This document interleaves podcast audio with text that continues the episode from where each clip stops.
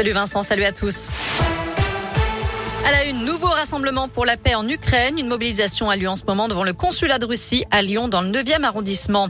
D'après le gouvernement, 50 000 voire 100 000 Ukrainiens pourraient se réfugier en France dans les prochaines semaines. Pour le moment, 25 000 places d'hébergement sont disponibles sur tout le territoire français, dont 6 000 au domicile de familles qui se sont portées volontaires. Alors qu'un sommet européen s'ouvre ce soir à Versailles pour deux jours, Emmanuel Macron est revenu sur le bombardement d'une maternité et d'un hôpital pédiatrique en Ukraine par les Russes. Le chef de l'État dénonce un acte de guerre indigne. Je rappelle que cette attaque a fait trois morts et 17 blessés. Il se dit inquiet et pessimiste sur le conflit en Ukraine.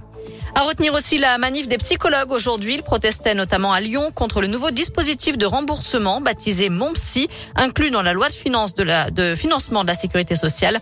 Un système qui ne correspond pas à la réalité du travail sur le terrain, d'après le syndicat, et qui ne peut durer sur le long terme. Attention, vous en avez peut-être dans le réfrigérateur des nuggets de poulet de la marque Secret Volaille et commercialisés sous le nom les Nuggets des Hauts-de-France font l'objet d'un rappel.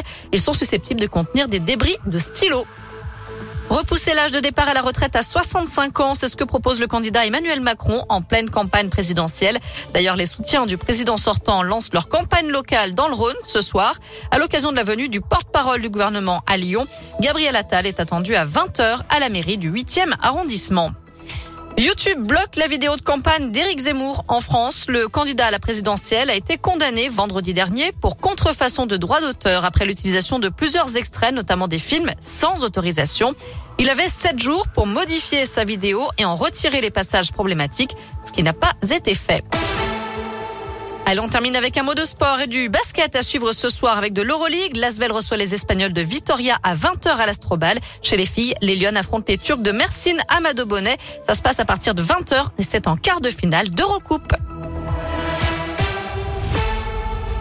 Merci beaucoup Noémie.